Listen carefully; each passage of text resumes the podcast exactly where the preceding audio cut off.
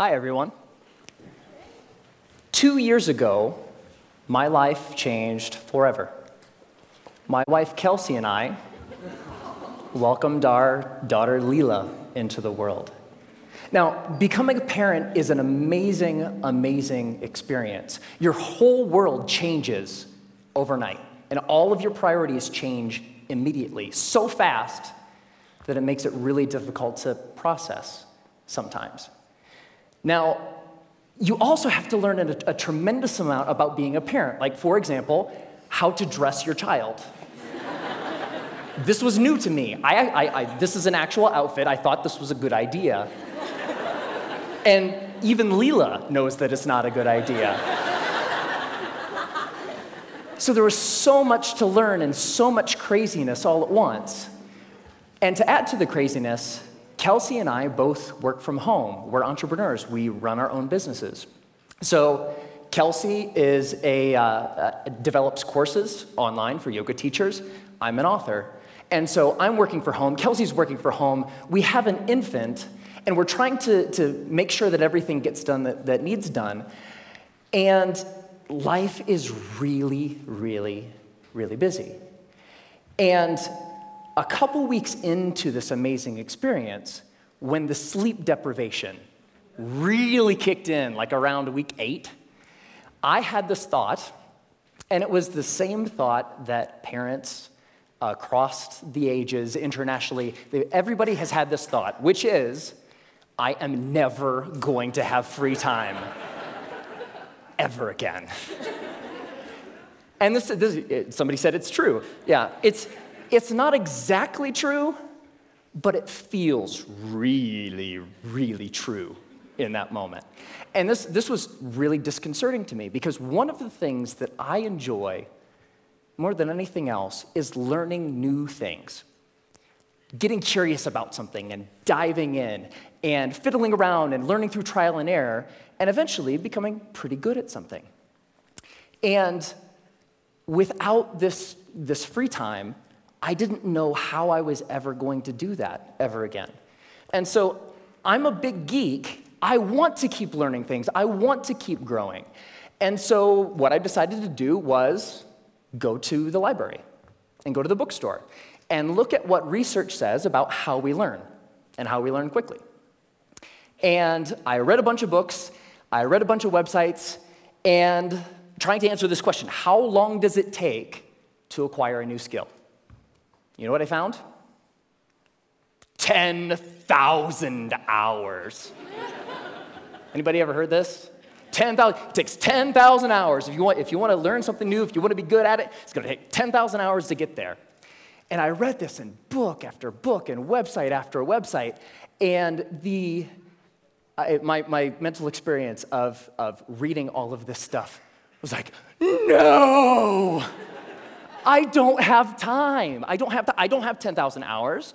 I am never going to be able to learn anything new ever again.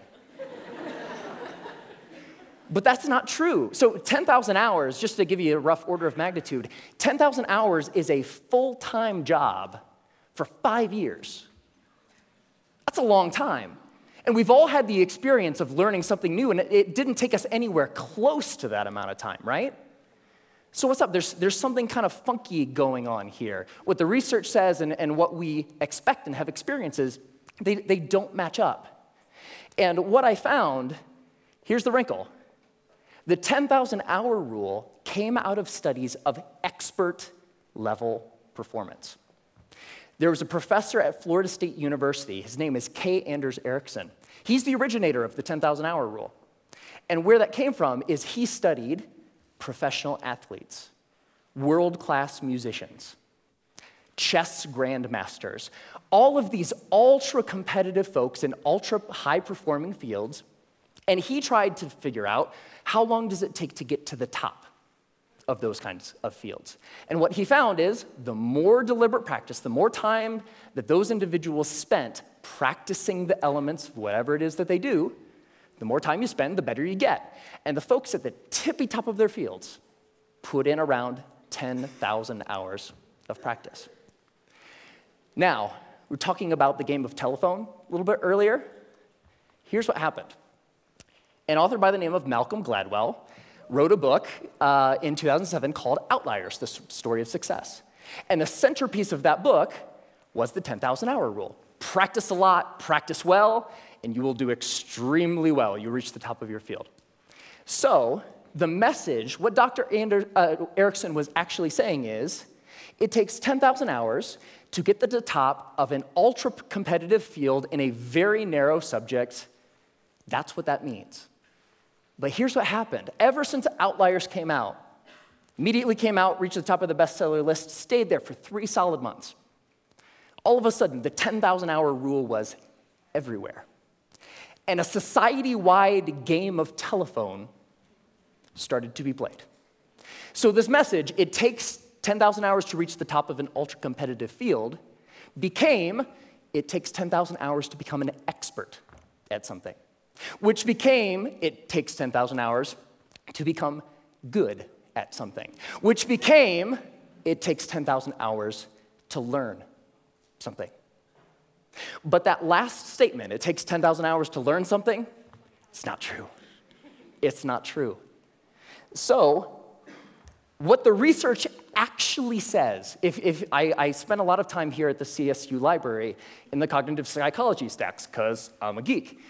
And when you actually look at the studies of skill acquisition, you see over and over and over a graph like this. Now, researchers, whether they're studying a motor skill, uh, something you do physically, or a mental skill, they like to study things that they can time, because you can quantify that, right?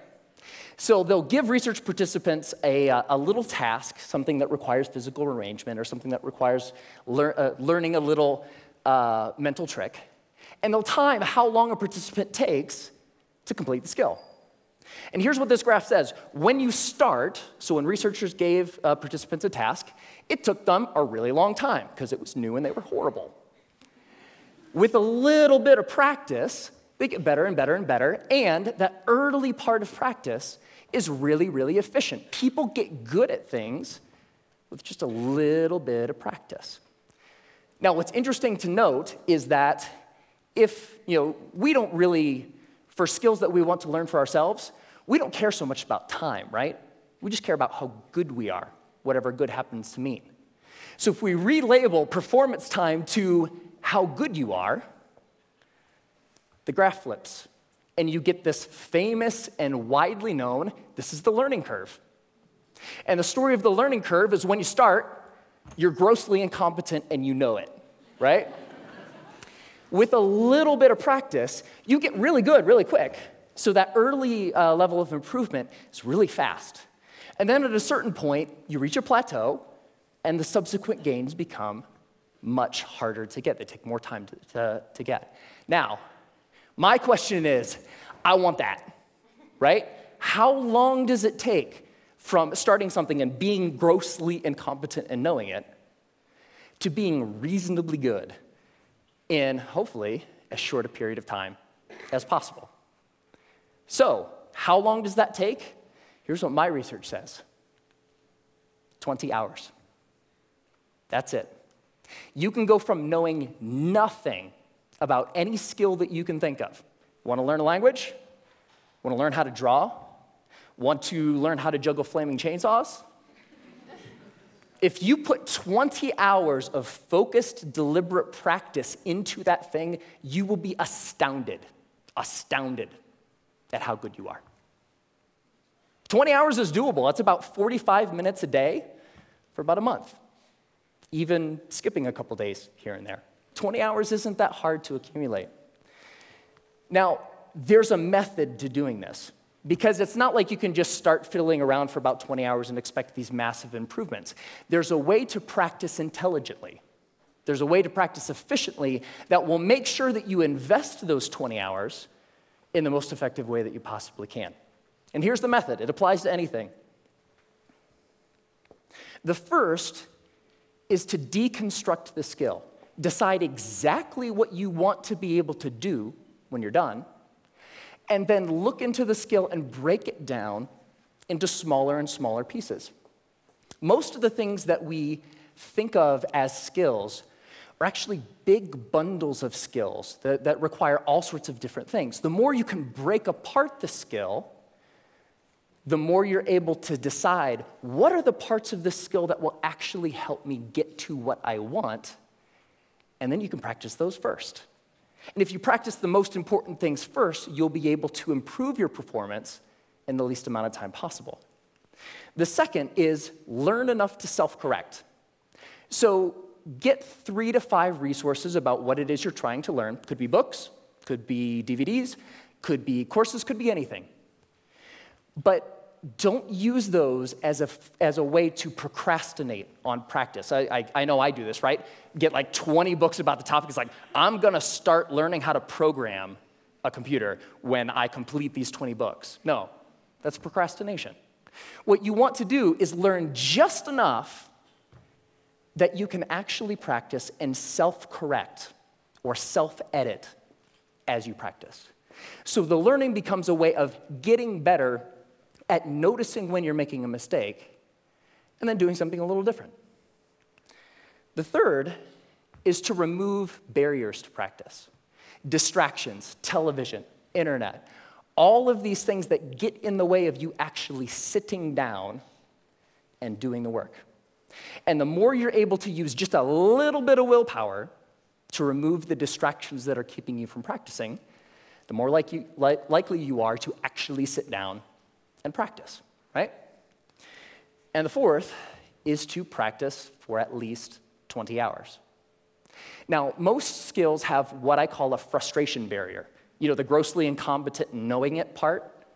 That's really, really frustrating. We don't like to feel stupid. And feeling stupid is a barrier to us actually sitting down and doing the work. So, by pre committing to practicing whatever it is that you want to do for at least 20 hours, you will be able to overcome that initial frustration barrier and stick with the practice long enough to actually reap the rewards. All right? That's it. It's not rocket science. Four very simple steps that you can use to learn anything. Now, this is easy to talk about in theory, but it's more fun to talk about in practice. So, one of the things that I've wanted to learn how to do for a long time is play the ukulele. Has anybody uh, seen Jake Shimabukuro's uh, TED Talk where he plays the ukulele and makes it sound like he's like an ukulele god? It, it's, it's amazing. It's like, I saw, I saw that. It's like, that is so cool. It's such a neat instrument. I would, I would really like to learn how to play. And so I decided that to test this theory, I wanted to uh, put 20 hours into practicing the ukulele and see, see uh, where we got. And so the first thing uh, about playing the ukulele is in order to practice, you have to have one, right? So I got an, an ukulele, and my, my lovely assistant, thank you, sir. I think I need the uh, cord here. It's not just an ukulele, it's an electric ukulele. yeah. So the first couple hours are just like the first couple hours of anything. You have to get the tools that you're using to practice. You have to make sure that they're available. My ukulele didn't come with strings attached. I had to figure out how to put those on. Like, that's kind of important, right? And learning how to tune and learning how to make sure that all of the things that need to be done in order to start practicing get done, right? Now, one of the things when I was ready to actually start practicing was I, I looked in online databases and songbooks for how to play songs. And they say, okay, ukuleles, you can play more than one string at a time, so you can play chords. That's cool. You're accompanying yourself. Yay, you. And when I started looking at songs, I, I, I, had, I had an ukulele chord book that had like hundreds of chords. I was like looking at this thing, like, whoa, that's intimidating. But when you look at the actual songs, you see the same chords over and over, right? As it turns out, playing the ukulele is, is kind of like doing anything. There's a very small set of things that are really important and techniques that you'll use all the time. And so, so in most songs, you'll use four, maybe five chords, and that's it. That's the song. You don't have to know the hundreds as long as you know the four or the five. So while I was doing my research, I found a, uh, a wonderful little medley of, of pop songs by a band called Axis of Awesome. And somebody, somebody knows it. Uh, and what, what Axis of Awesome says is that you can learn, or you can play pretty much any pop song of the past five decades uh, if you know four chords. And those chords are G, D, E minor, C. Four chords, pump out every pop song ever, right? So I thought, this is cool. I, I would like to play every pop song ever. So that was the first song I decided to learn, and I would like to actually uh, share it with you. Ready? All right.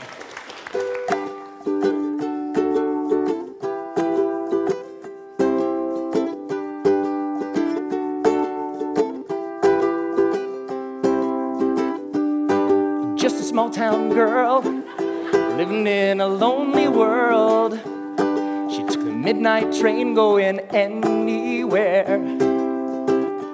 I heard that you settled down, that you found a girl, that you're married now.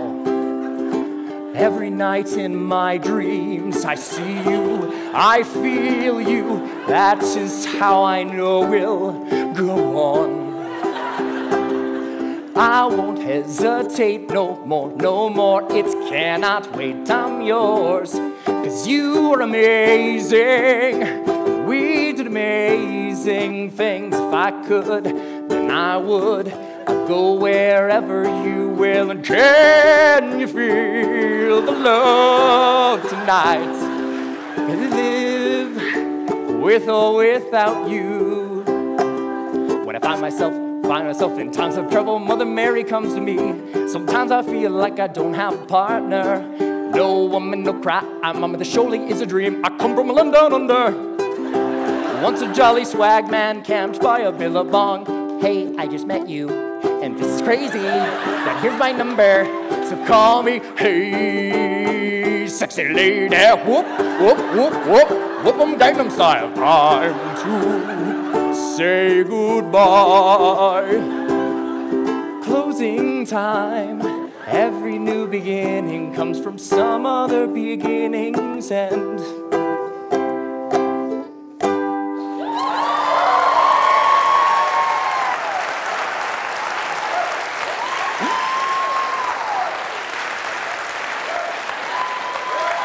Thank you. Thank you. I love that song. and uh, I have a secret to share with you. Uh, so, by playing that song for you, I just hit my 20th hour of practicing the ukulele. Thank you.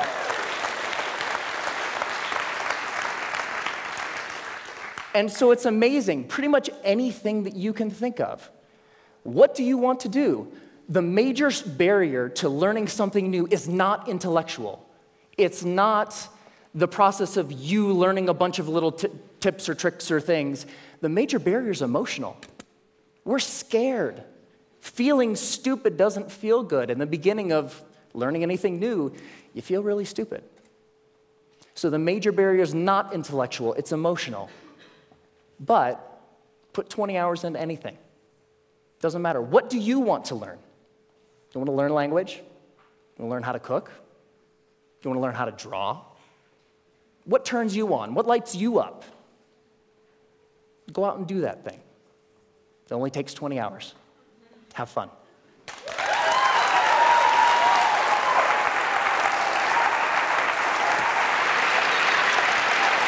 Great job.